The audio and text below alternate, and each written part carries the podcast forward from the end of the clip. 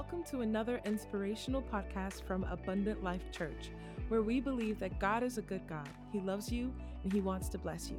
Now, join us as we dive into today's message. How many y'all glad that you came to Freedom Sunday this morning? Isn't Jesus awesome? I love the Lord so much. Man, I love Him so much. Um, what a great day today. Listen, if it's your first time here at Abundant Life, we just want to take a moment. We want to we want to officially welcome you today. Uh, for those of you that don't know, I'm Pastor Sean, and on behalf of our church, we're so glad that you would give part of your weekend, and specifically our Independence Weekend. We know it's not the fourth today, but there's something about celebrating the independence of our nation. And I love it even as, as it was spoken, what Andrew mentioned earlier. The greatest freedom that we have is the freedom to worship. There's many nations around the world that's not free to gather together, such as this, and to just lift up the name of Jesus. And so I think it's important to note that we don't take for granted the fact that we get to speak the name of Jesus as loudly and as proudly as our heart desires, and the fact that we can come together in this capacity and just say, Jesus, you are powerful and awesome. We love you. Isn't that a joy? Isn't that a joy? Can you just say, Jesus, I love you? Uh, that was a good warm up. Let's try one more time. Jesus, I love you. What freedom is there in that? That's amazing. Thank you, Lord. And so I'm excited about today. Um, for those, again, that if this is your first time that's with us over the last several weeks, we have been teaching through a passage out of the Bible, Psalm 23. And of course, we know that the passage is one of the most popular portions of Scripture. In fact, it's, it's cited and quoted in movies and TV and, and many different songs, uh, bo- both Christian and secular. You, you, you, you tend to hear Psalm 23 come up in a lot of different settings. And the Lord's really given us insight over the last several weeks into this passage. And uh, I even want to encourage uh, you, feel free to go back and, and, and listen to some of our prior teachings. Today doesn't really lean to really be able to reteach a lot of the stuff, though we'll reference some things. Um, but the Lord's given us some really incredible insight to Psalm 23 and how it relates and pertains to who we are uh, in this life in Christ. And, and we, we quickly gather that in Psalm 23, the passage is really dealing with a shepherd and his sheep. And how that relates to us is the shepherd, meaning the good shepherd is the Lord, and the sheep is us. The Bible says that we are the sheep of his pasture. Somebody say, his pasture. Thank God it's his pasture because if we were left up to our, our own efforts, our pastures would probably be absolutely desolate. We would probably be overgrazed and, and we would just be in a place not really being able to. Uh, enjoy and encounter the fullness that comes in Christ and Christ alone. That's why the abundant life, it's in Jesus. He's the way, the truth, and the life. If there was other ways, other pastures, then we would go to them. And unfortunately, there is some theologies that say there is more than one way, but I'm here to tell you, church, there is no other way to the Father except through Jesus. Amen. And so we've been in this passage and we're going to we're to continue today. And uh, I'm excited because on this Freedom Sunday, we're going to be talking about the table. And over this period of time, our journey has started in a sheepfold, the sheep pen, where the sheep were gathered together where the flock was, and they've made this, this journey from a sheepfold all the way to a place that we call the table.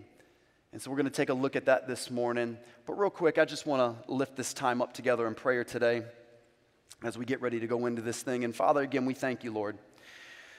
Oh, Father, we thank you for the joy and the freedom that we have in being able to worship you. We thank you, Lord, that this independence, God, let us not take it for granted, but every single day, every single moment, let us look to you, trusting, knowing that you are the one who is the author, the finisher, the perfecter of our faith. And Lord, your heart is that you would continually and constantly lead us to live the abundant life that comes in you because you are the way. And so we invite you, Holy Spirit, continue to accomplish your perfect work in this place today.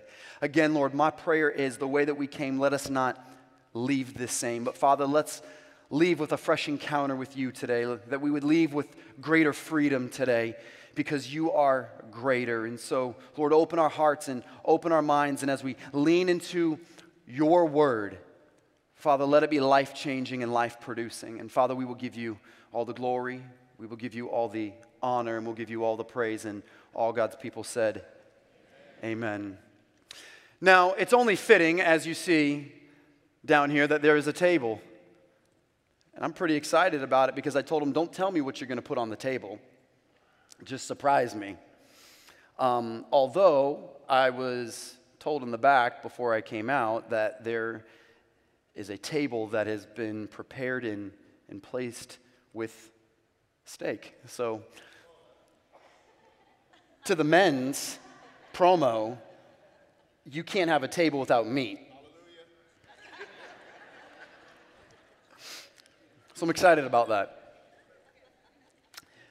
But we have a table that, that, that, has been prepared. We have a table that is right here. And, and even if I can um, ask our, our team to, I might need a seat for this, uh, a chair for this to be able to sit at the table. Um, but I want to draw our attention really quick to what the passage says in Psalms. And then from here, what we're going to do is, is we're going to see how the table relates and plays its part in our life as, as believers. And so, if you can, turn with me this morning to our passage that we've been reading from out of Psalms 23. In Psalm 23, I'm going to take it from the top today and bring us into verse 5, which what we'll focus on. And the Bible says this in Psalm 23, starting in verse 1 The Lord is my shepherd, I shall not want. He makes me lie down in green pastures. He leads me beside still waters. He restores my soul. He leads me on paths of righteousness for his name's sake. Verse 4 Yea, though I walk through the valley of the shadow of death, I will fear no evil, for your rod and your staff, they comfort me. You prepare a table before me in the presence of my enemies.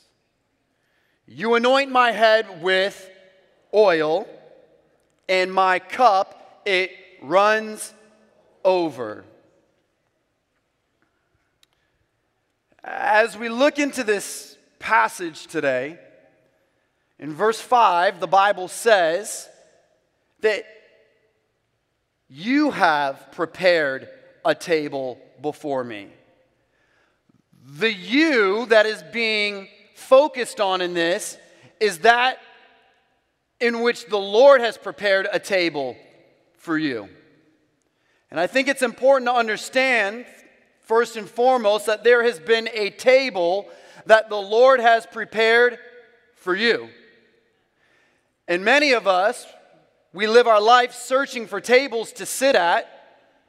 And if we're not careful, we'll find ourselves at the wrong table and not at the place that the Lord has prepared for you. And oftentimes, the reason why we don't sit at the table that the Lord has prepared for us is because for some reason we don't think that we're welcome to sit at the Lord's table. But when Jesus died on the cross, he didn't die for some, he didn't die for the religious, he didn't die for the good, he died for all. So everyone has a right to sit at the table. There is a story in the Bible out of 2 Samuel in chapter 9 in which there is this moment where David says, Is there anyone that I can show kindness to? Is there anyone in the house of Saul? Saul was David's adversary. Saul was the one that was king before David. Though David was anointed to be king, he refused to touch Saul because he knew that the Lord still had anointed Saul. And so, if you track through the life of David, many of the Psalms and what David is talking about in dealing with enemies and adversaries is primarily noted through his time when him and King Saul were at odds with one another. Now, Saul is dead. Saul's family begins to die off. But David had a godly relationship with one of Saul's sons, whose name was Jonathan. They had a healthy soul tie, they were connected, they had a godly relationship. Now, Jonathan is dead as well. And David says, Is there anyone of the house of Saul that I can show kindness to? I want to actually look at this passage for a moment.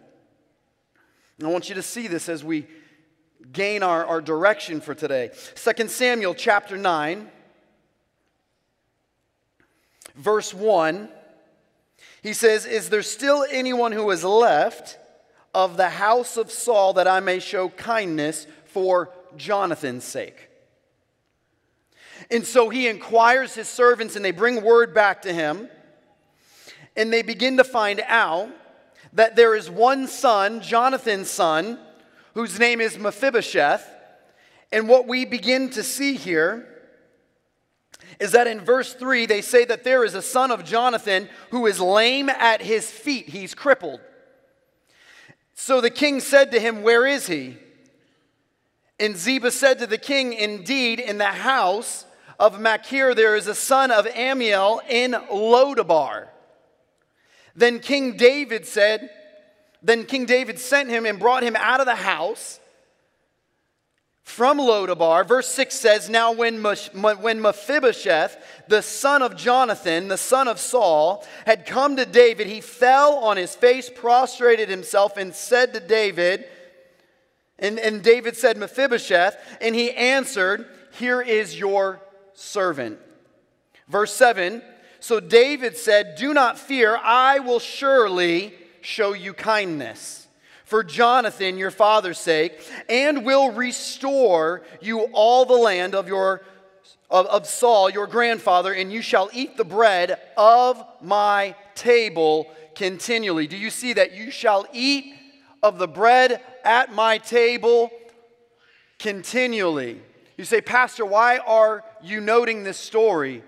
And the reason for it is because there is a table that is prepared for everyone. And Mephibosheth is one that on the surface looks like he has no right to the table. In fact, the Bible notes that he is from a place called Lodabar, and Lodabar means a pastureless place. But isn't it very fitting that David said, Is there anyone I can show kindness to? And he is willing to move Mephibosheth from a pastureless place to a pastureful table that is filled for him continually.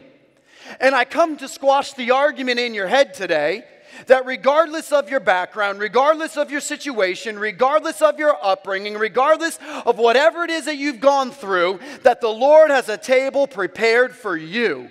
And He wants to take you from a pastureless place, He wants to move you from Lodabar to a loaded table that is prepared for you.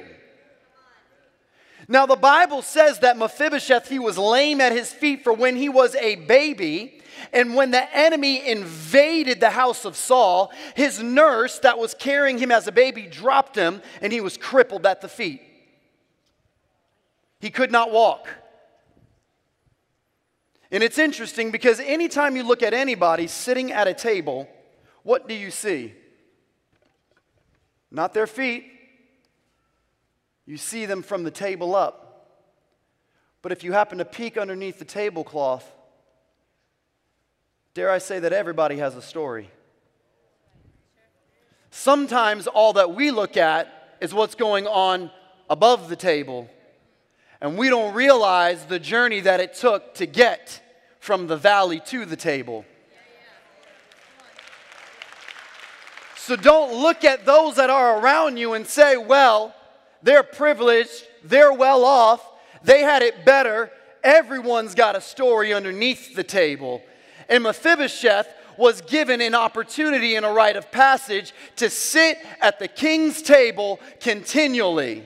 And I'm here to tell you that whatever has tried to cripple you, whatever has tried to knock you down, whatever valley that you've been trekking through, you still have a right to sit at the king's table. Because the abundant life is for everyone. Say, everyone. So the table that's been prepared is for everyone. Now, I think it's very important, though, for us to understand, though, what is the table in relationship to the shepherd and his sheep. Because over these several weeks, we've been talking about this idea of shepherd leading his sheep through the context of shepherding. And we've seen parallels in how that works in the life of a believer. But I want to tell you this that the fascinating part about shepherd leading his sheep is that once they break through the valley, once they break through the dark place, once they break through the squeeze, once they break through the challenging, difficult, hard journey, the shepherd gets them to a place on the side of a mountain that is called the table. And the table is actually really rich and lush and, and green, and, and there's, there's, there's lots of shrubs and, and different things for the sheep to be able to eat. At the table, there is many different watering holes that the sheep can be able to drink from.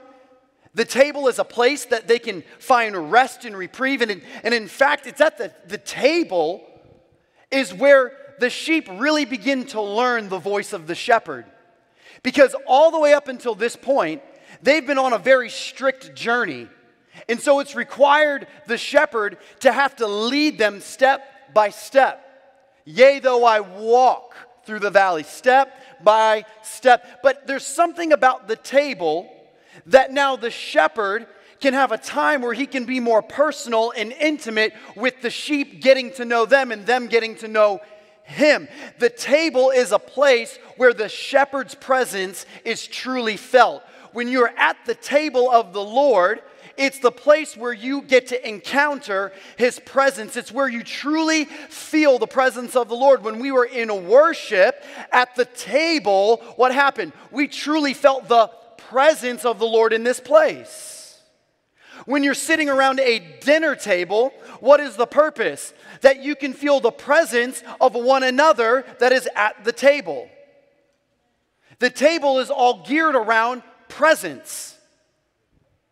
And so, as a shepherd leads the sheep to this table, the thing that's important to understand is that they don't just get to the table and enjoy it. The table has to be prepared. That's why he says that you prepare a table. When? Before me. I'm here to encourage you this morning that there are things that you've been complaining to God about why is it that I haven't encountered this blessing, encountered this breakthrough? But what you did not know is that the Lord has been going before you, preparing what you're about to encounter. And the Lord's not going to lead you to something that He can't put His name on it because He leads you on paths of righteousness for His name's sake. And we serve a good God who loves you, who wants to bless you with good blessings and good things, and so he needs to make sure that the table is prepared the right way. Has anyone ever gone out to eat before and you were led to a table that had some crumbs and stickiness on it? It ain't a table that I want to sit at. Some of y'all tables at home are still like that. You got dried mashed potatoes from Thanksgiving still on the side. Might want to clean that up real quick. It's gross.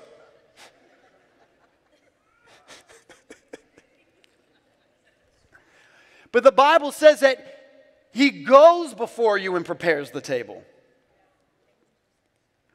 What a shepherd does is at this point in the journey, he goes before the sheep and he prepares the table. How does a shepherd prepare the table of the sheep?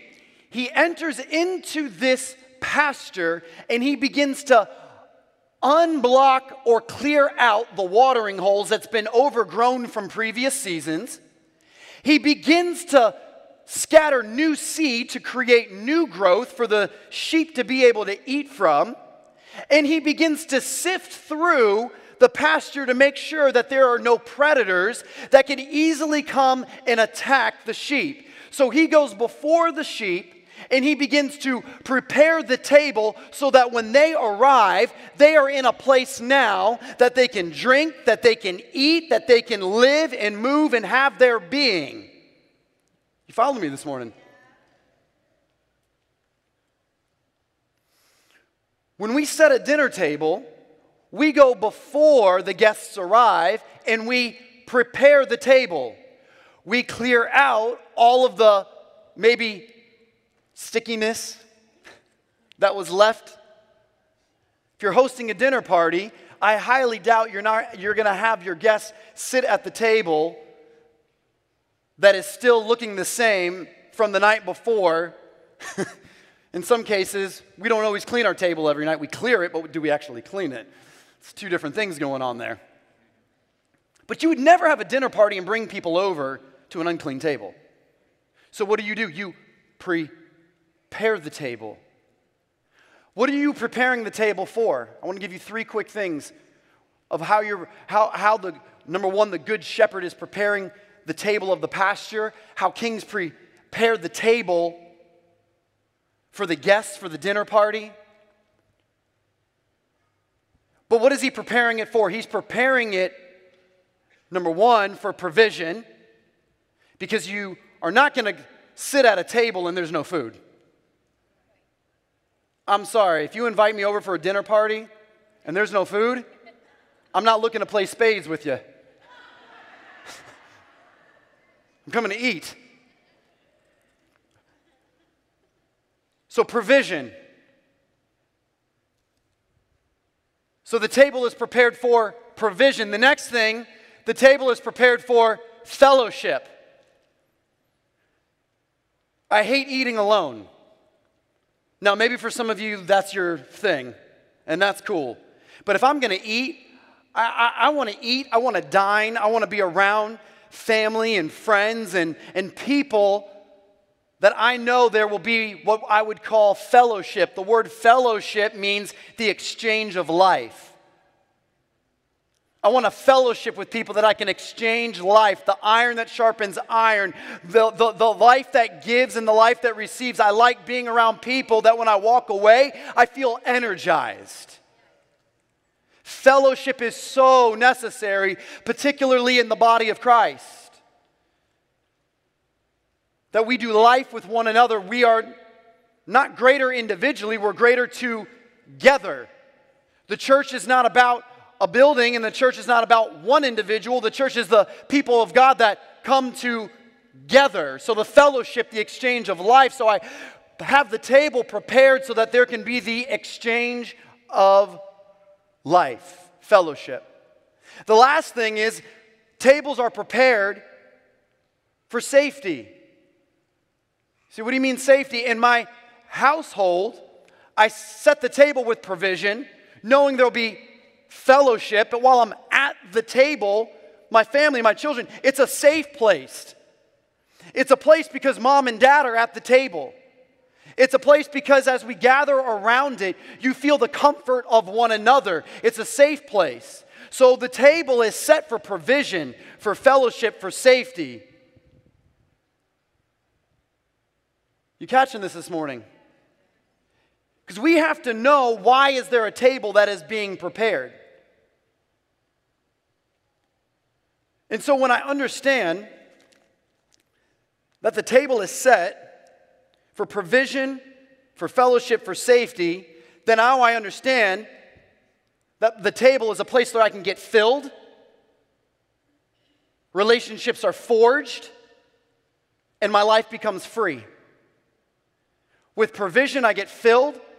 With fellowship, relationships are forged, strengthened. And when I'm at a place that I know is safe and comfortable, I can be free. You ever take somebody and you put them at a dinner party of people that they have never really gotten to know before? Everyone clams up and gets tight. But y'all know when y'all start to have your family dinners, maybe for the holidays or birthdays, everybody cuts up. You feel free to be you because it's a safe place. The Lord wants you to be free to be you not a version that you think somebody needs to see. Which let, let me help somebody with this this morning. Stop trying to manage the image of yourself in someone else's head. We get so caught up about what people think about us that we start to run narratives in our brain about what they think, how we're supposed to react, and how we're supposed to respond, and we don't act like ourselves and who God's called us to be. So stop trying to manage the image of yourself in someone else's head. And if they've got a problem, it's their problem.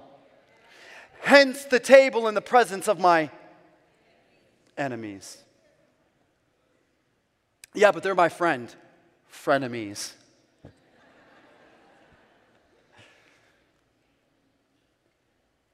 And so at the table, it's a place that I'm filled. It's a table, it's where relationships are forged. At the table, it's a place that I am free. When the shepherd prepares the table, he knows the sheep are going to be filled from the drinking wells that are made available. He knows that the, the sheep are going to be filled from the fresh green pasture.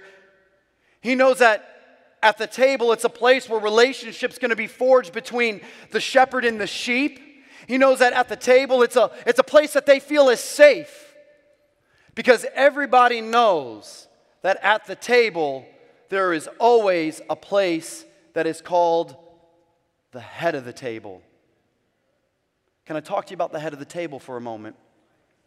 Because at every table, there is always a head. Now, in the pasture, the head of the table is the area that surrounds 360 degrees the entire pasture. And so what the shepherd does is he makes sure he makes sure that he, that, that he is moving around the head of the table to ensure the protection and the safety of the sheep. If he sees predators, he knows how to move them away. If he spots that there's some areas that's not as green as it should be for them to be fed, he goes and he scatters seed. At the head of the table, he makes sure that life is flowing. It's the head of the table that makes sure that, the, that, that life continually flows. When you're at a dinner table, it's always the head of the table that, that, that ensures the time together is what it needs to be. And in fact, you don't even have dinner or a meal when the head of the table is not there. And so, what we see is that the shepherd, he will move around the green pasture, he'll move around the table, ensuring and making, and, and making it uh, possible for the sheep to uh, enjoy everything that the table has to offer. At the dinner table, we have a head that sits. The Bible talks about a dinner table or a table. And I'd like to present to you today that the table is really the church of the Lord Jesus Christ. And that table has a head, which is Christ.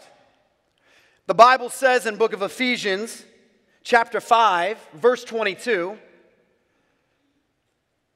Wives, submit to your husbands as to the Lord. For husbands is the head of the wife, as Christ is the head of the church, and he is the Savior of the body. Therefore, just as the church is subject to Christ, so let wives be to their own husbands in everything. Somebody say, in everything. Now, wives, I'm going to help you out this morning. This passage says, submit to your husband as to the Lord. But, husbands, I'm going to charge you today that your wives are able to submit based upon the conditions you create. I shared this in the opening week of this passage. The shepherd makes sure that the sheep are free from four conditions fear, famine, filth, and friction. He makes sure that the sheep are not afraid. He makes sure that they're not in famine, that they're filled, that they're not in want, that they're not in lack. He makes sure that they are not filthy. He makes sure that they're clean and he keeps them free from friction. So, husbands, you have a responsibility if your wives are going to submit. And if you are not operating according to the culture or the kingdom culture of those conditions, it's going to be really hard for your house to prosper. But when the husbands are acting as the head of the table the way that they should, then wives, you've got no reason to fall in line. It goes together. I love this. I was on a phone call earlier with one of our ministers, Gary Wilder, the, earlier this week, and we were talking about how, how men are reestablishing their position as the, as the head. And our joke was this the reality is, is that we might be the head, but wives are the neck. if you ain't have the neck to support the head, it ain't going nowhere and ain't nothing getting done. It works together. So before men, we get all this bravado of I'm the savior of my house. Let's understand what Savior means or who the Savior is. It's Christ Jesus. And that's why in the following passage, he says, Now you need to love your wives as Christ loved the church and laid her life down for her. How did he lay his life down for the church? He laid himself down by denying himself, picking up his cross, dying to himself. And so, men, before you get all hot and bothered and have to prove your point in the house, go understand what Christ did is he died to self. I know I'm not going to get many amens on this. Because men don't want to hear this. But as the high priest of your household, you have a responsibility to the table. Because if you're not acting as the high priest of your house, stop complaining about what your children are doing or not doing. Stop complaining about what your wife is doing or what she is not doing. You have to create the kingdom culture for those conditions to stick that there is no fear, that it is a house that is filled, filled not just with food on the table, but the food around the table, the Word of God and the fellowship and the relationship, so that we can have godly households. As Joshua says, Me and my house will serve the Lord. Well, how are they serving the Lord? He is creating a kingdom culture where there is no fear, there is no famine, there's no filth. Check your TV screens, no filth, check your phones, no filth. Men, you have a responsibility not just to yourself, but to protect your children and to protect your wives. You got to protect the household and make sure that the filth is not getting in. And if it is, you better go get your spiritual Windex and wipe it off. You get them potato smudgy fingers off the table. Get that junk out. But at the same time, the bride of Christ has a responsibility as well. Because John says in Revelation chapter 19, verses 6 and 7, that at the marriage supper of the Lamb, the bride prepares herself and makes herself ready. So the head of the table makes sure that the table's prepared, but nobody shows up to a dinner party unput together, just a mess. Ladies, would you show up to a dinner party with no makeup on?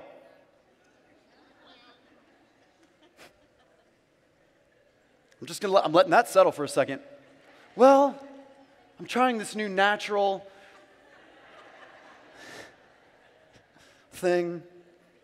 No, you wouldn't do that. You wouldn't show up to a dinner party not dressed. I know what kind of dinner party you're going to if you are.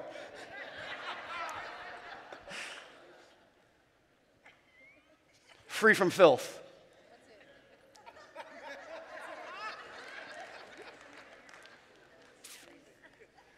But Revelation says that the, the bride makes herself ready. So while the table's being prepared, you need to prepare yourself to sit at the table. And so, what we find out here in Ephesians 5 is that Christ is the head. He's the head of the table. Now, I want you to, to, to, to, hang with me as we look at this this morning. This, this is powerful is he says in verse 25, Husbands, love your wives just as Christ loved the church, as he gave himself for her, that he might sanctify and cleanse her through the washing of the word. That he might sanctify and cleanse her as the washing of the word. So, when I show up to the table, I want to make sure that when I'm at the table, I've prepared myself but the host of the dinner party, the table head, wants to make sure that you're prepared as well. Have you ever been in a restaurant or a setting that when you arrived at the table, they handed you one of those wet cloths? I love this. Um, both me and my dad, we do this. I don't think he knew that I did it, but I do it as well, and I think it's absolutely hilarious. Um, when we show up to places where you get those wet cloths, you know how it's all rolled up? They hand them to you, and it's nice and hot, wet. So we'll take it, and you know, if you gave me a wet cloth, I'm not just wiping my hands. Look, I'm a bald guy. A lot of oil and grease builds up on this dome. So I like to make sure that it's nice and shiny and, and feeling tight to the touch. So we'll be handed these claws and we'll, we'll wipe our face. I got no shame. But it's great because if they serve them hot, I put on my face, I'll go, ah! Sorry for those watching online, that probably hurt your ears. It burned my face! You know, and I love watching like the waitress reaction. Oh my goodness, sir. No, I'm just messing with you. It's good. It's good. It's good. In ancient customs, when, when, when guests would arrive at the dinner table, they would do the same thing, but it wouldn't be a wet cloth. What the cloth would have in it is oils, it would have herbs and remedies. And so they would hand them these cloths, and what would happen is they would begin to wipe their face from the long journey, even though that they're dressed and prepared for the table they would still have a long distance to travel. And so the head of the table wanted to make sure that they were refreshed and prepared for what was about to take place. So he would give them these wet cloths that would have oil in it, and they would begin to wipe their head. In some instances, the heads of the table would actually pour the oil over their head. You anoint my head with oil. When sheep would arrive to the table, to the pasture, to the green place that is prepared for them, the first thing that the shepherd does is he anoints the sheep's head with oil before they enter into the table. And the reason for it is because the oil does several things for the sheep, just as oil would do several things for the guests that would sit at the table, just as the oil will do several things as Christ is our head and his oil begins to flow upon our life. And the first thing is, is that the oil, it would cleanse. It cleanses. For the sheep, there would be bugs and parasites that would land on their noses and they would begin to hatch eggs. And those eggs would get up into their noses and it would create contamination in the sheep. And so, coming off of a long journey, the shepherd knew this, and so he would make sure that they would be oiled up so that those parasites, those bugs, could not remain contaminating the sheep. He would cleanse them, the oil would cleanse much like in our life as believers, when, when we have lived our life that has just been absolutely filled with sin and filth and junk that doesn't belong, the oil that flows from the Lord, it begins to cleanse us of all unrighteousness. When people would sit at the table and dine, the oil, it would cleanse the dirt from their face from the long travel. The oil, it cleanses. The oil also soothes. Has anyone ever been out in the sun for a long period of time and you get sunburn? What do you do? You put that aloe oil and it soothes it, it makes it feel good. Well, when travelers would travel for the long period of time and they would sit down at the table, the oil that would come from the cloth or that would be poured out of the oil jar, it would soothe, it would create comfort. The sheep, in the same way, after a long journey, they would get lots of cuts and scrapes and, and bumps. The oil, it would soothe the sores. In our life as believers, we go through challenges and we go through difficulties, and we, there's a lot of battles and different things that we walk through. But when you let the oil of the Lord begin to soothe and come upon your life, He'll give you peace, He'll give you prosperity, He'll bring you to a place that you're anxious for nothing. The oil of the Lord, it begins to soothe. And the last thing that the oil would do is the oil would heal. As sheep would travel, they would get these sores that would be open and it would create scabs. And the thing that's really important about this is that scabs is very, very, very contagious. Scabs makes you very irritable to the point that when the shepherd would try to put the oil on the sheep, they would run because they didn't want to be touched. Some of us, we allow life to mess us up. And instead of running to the anointing, we run away from the anointing. and we get away from the things of God. But there's a problem with that, is because scabs is contagious. The wounds are contagious. And as you're running from the things of the Lord, you become contagious to those that are around you.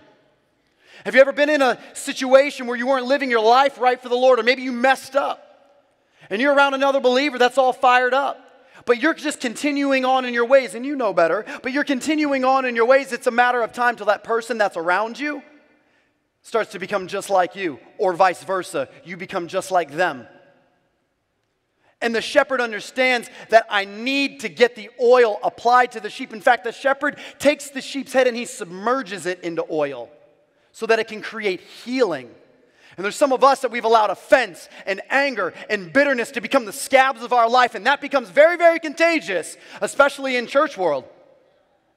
But if we don't allow the anointing to flow and to heal and to cleanse and to restore us, we're going to find ourselves in a place absolutely broken, contaminated, and far from who God has called us to be. There is something about the oil that begins to flow. The Bible says in Psalms 133, it says that the oil begins to flow from the beard of Aaron down to the skirt. But catch this, verse 1, it says that those who dwell in unity, it's the unified body of Christ. And in fact, at a dinner table, nobody can partake of any of the food, have any of the drink until everyone's been anointed at the table. And we come to church and we want blessings from God, but we are bothered with others. And until we are funneled together as one under the unity of the anointing, we can't see the full measure of what God wants to do. It's the oil that flows. And when the oil begins to flow and the cleansing, the healing, the soothing begins to take place, the head of the table says, Now, let's fill the cups up. Let's drink. This is Welch's grape juice. Yes, it is.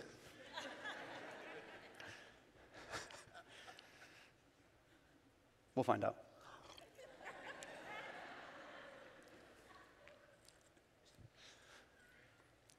The cup. It's amazing. Wow. They got filet mignon on here. Well, if this is what we're doing, guys.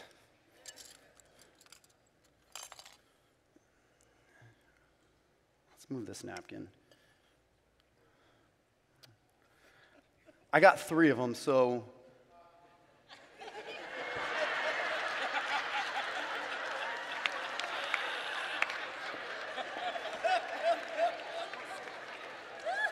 Can someone get Gino a seat at the table?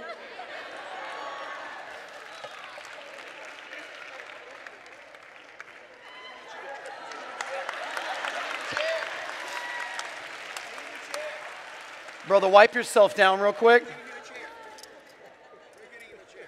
They're getting you a chair. All right. I got another one on here too.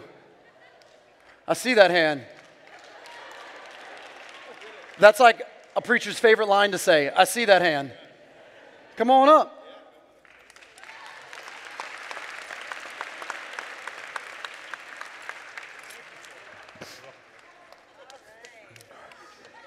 Well, guys, we're just going to move my Bible down to this table.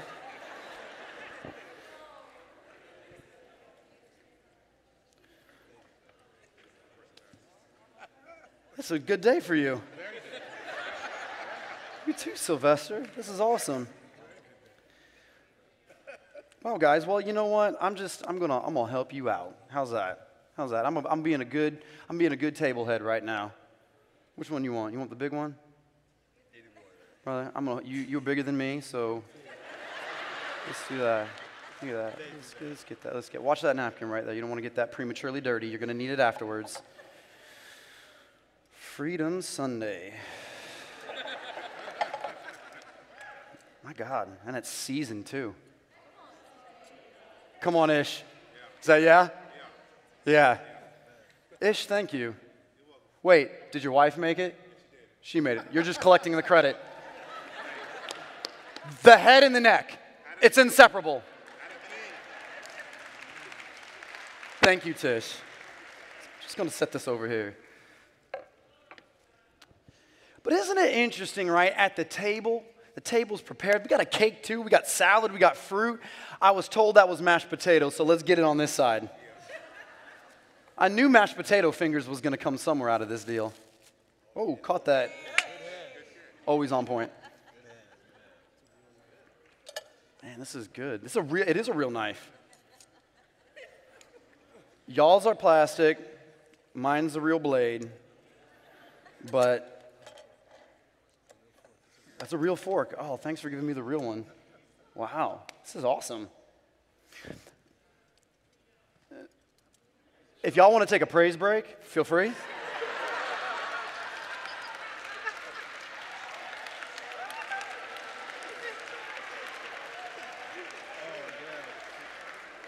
It's cool.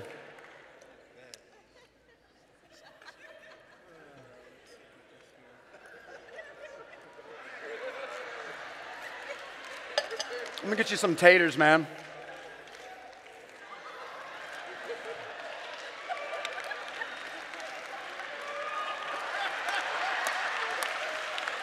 Here, get a little of that on there. That's what we doing. Guys, we're there. We're going there. Those who dwell in unity, the blessing of life is commanded. Thank you, Lord. You like how none of us has touched that salad?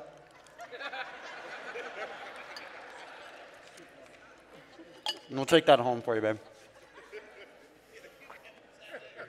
Mm. Wow. You guys enjoy that for a second. Feel free. Hmm.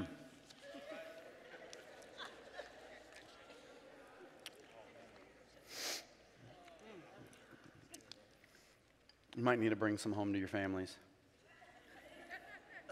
I got you, Rancine. So, the fascinating part, though, is no one can partake of the dinner table until the oil flows. That's why David says, we You anoint my head with oil. Creates the cleansing, the soothing, the healing.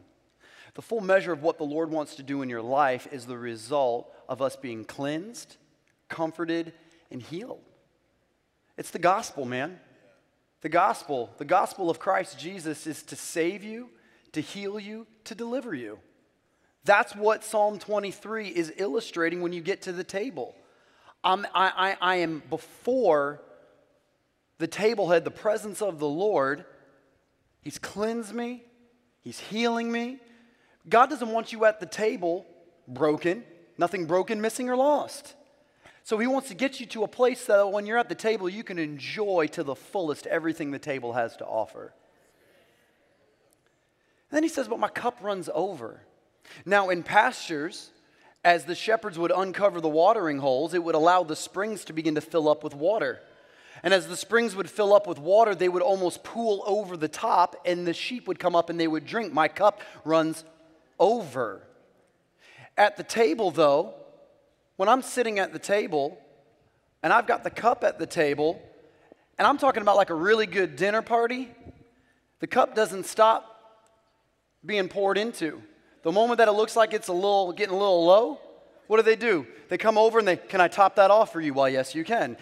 Can I fill that up? Why, yes, you can. It doesn't stop, it keeps flowing. And when I'm at the table of the Lord, the blessing, what God wants to do, He wants to continually prosper. He doesn't want to get you to one level and, and, and cap you off.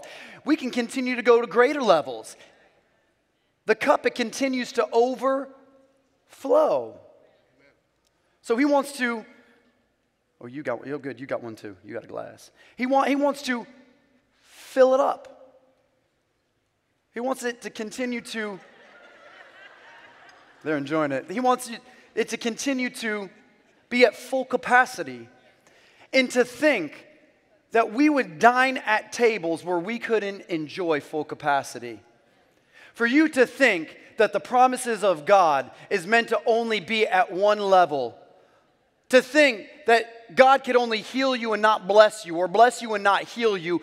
God is in the business of healing, of blessing, delivering every single thing that He accomplished. He's to full. So, why would He not overflow? Even Jesus understood this in John chapter 2 at the wedding of Cana. They ran out of wine, not on the Lord's watch. His mother said, Do whatever he tells you. And he tells the servants, Go pour water into the six purification vessels, hand washing stations. And when they poured the water into those vessels, water went in and wine came out. The Lord's not going to leave you unfulfilled. He wants to fill your cup up to overflowing. Don't limit God in what He can do in your life. But what happens is we limit God in what He can do in our life because we begin to disqualify ourselves. We begin to think we're not good enough. We begin to take on the Mephibosheth type of mindset. Who am I to sit at the king's table? He even made the statement, I'm but a dog in your presence. And he said, No, you will sit at the table continually and eat of my bread. But we, we, we come up with these ideas and these theologies as if we no longer have an invitation at the table. And friends, I'm here to tell you that your invitation was the moment that Jesus said, It is finished.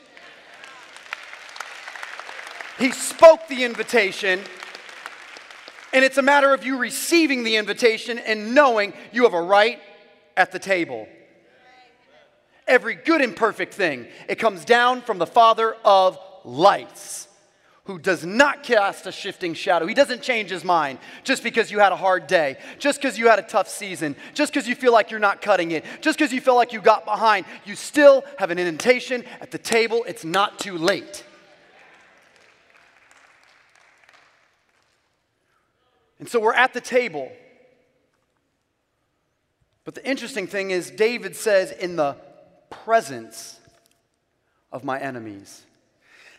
Now, for today, bear with me. I'm so sorry. I love you all. You're a beautiful group of people. But in this moment right now, y'all are our enemies.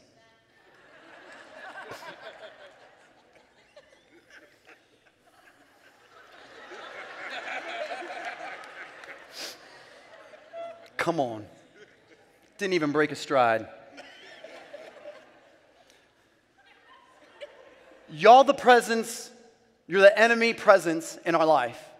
Everybody has the presence of enemies in your life. We have enemies of guilt, we have enemies of shame, we have enemies of addiction, we have uh, uh, enemies of falling short, we have enemies of, of, of offense, we have enemies that are all these things that is surrounding us. And I want to present to you that the enemies that are surrounding you, when David says, You prepare a table before me in the presence of my enemies. The enemies are the distractions.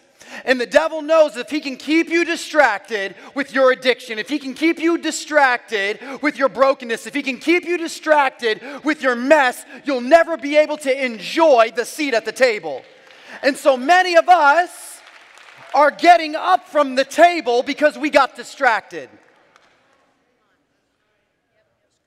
We prematurely conclude our time at the table because the phone rang, because someone knocked on the door, because something happened.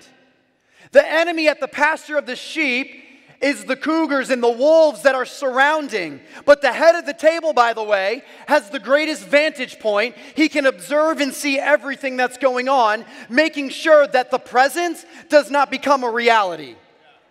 And when you understand that you've got the presence of the king surrounding you, that presence might feel real, but it does not have to be your reality. And so the king surrounds us. The king has observation. The king can see and he can make sure that the servants are doing the things that they need to do at the table. I want to share this story with you. A couple months ago, Brother John Avanzini was with us, and many of you know that Brother John, he's a, he's a dear friend of the ministry. He's, he's, he's been a mentor to Bishop. He's played a significant role in me and my wife's life. And, and, and he was here with us as we were preparing to go into the new year. Uh, and he was in, in our uh, ordination service when me and my wife were ordained as the senior pastors. And so he, was, he came in early and wanted to go to dinner. And so I took him to dinner, and we were sitting at the dinner table, and we began to just enjoy the, the food that was brought to the table and the fellowship that was going on around the table. And we were in good company. I mean, our conversations, man, they were strong, they were safe, they were secure, they were free because everything was uplifting in what we were talking about. And we were talking about the kingdom of God. And, and, it, and it was just an awesome time fellowshipping and being there together. Now, as we were getting ready to receive our entrees, Brother John was sharing a thought about the kingdom. And Brother John was sitting at the head of the table, and he saw the servant was coming, or the server was coming with the food. Now, the food was really hot. I mean, really, really hot. And he sees the server coming, and out of his ability to have this foresight, he says, Hold on a second, son. Because he was in the middle of saying something. See, it wasn't about being fed with the food that was on the table, but the food out of His Spirit, the Word of God that was filling our life. And if we weren't careful, we would have been distracted by the food, the natural food that was coming. Some of us, we get distracted by the natural things and we forfeit being able to receive the spiritual things, and we wonder why our life is not greater. It's not that the server was an enemy, but enemies represent the distractions of your life. And he said, Hold on a second. And he began to speak life in that moment that ministered to our hearts in our spirit. Don't allow the devil to distract you from the purpose and destiny that God has for you. The Bible says to be sober, to be vigilant, to be alert. The enemy is roaming around like a roaring lion, seeking whom he may devour. But he does not have to devour you if you are alert, if you are in a place that you're observing, that if you are in the ready position, so that as the enemy is creeping around, you can see his every move. You're not going to get distracted. I'm going to stay focused. He's in the presence of the enemies, but yet he is still delighting at the presence of the king. So here's David, and he's sitting, he's sitting at the table.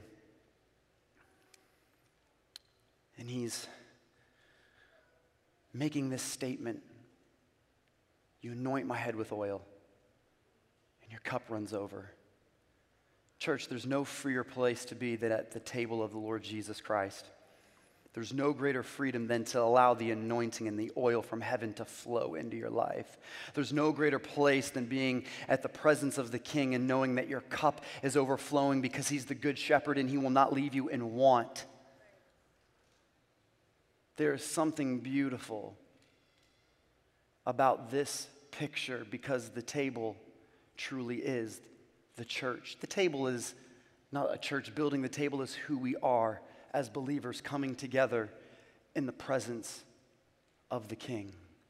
And I want to conclude with this. I'm going to ask our team to come up. And I'm, I'm going to go ahead and ask you, gentlemen, to, um, to, to head back to your seats. Was that good? Welcome.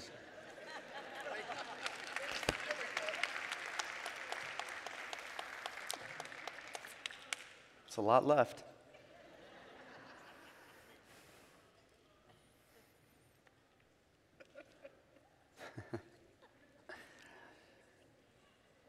Table.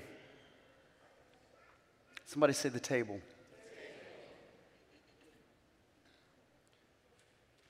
The table is the to be in the presence of the king. There's no greater joy than to be able to be in the presence of the king, in the presence of the shepherd. You know, I didn't ask these guys to um, give me anything to sit at the table. They were invited. I didn't. But you know, the other night, um, we were doing one of our life groups and we had food at the group. And we had already gotten all the food together, and one of the guys showed up and he had a bag in his hand. And um, in the bag was food. And uh, I said, What are you doing, man? I said, I told you we were going to provide the food. The food's covered. He said, No one comes to a gathering and doesn't bring something.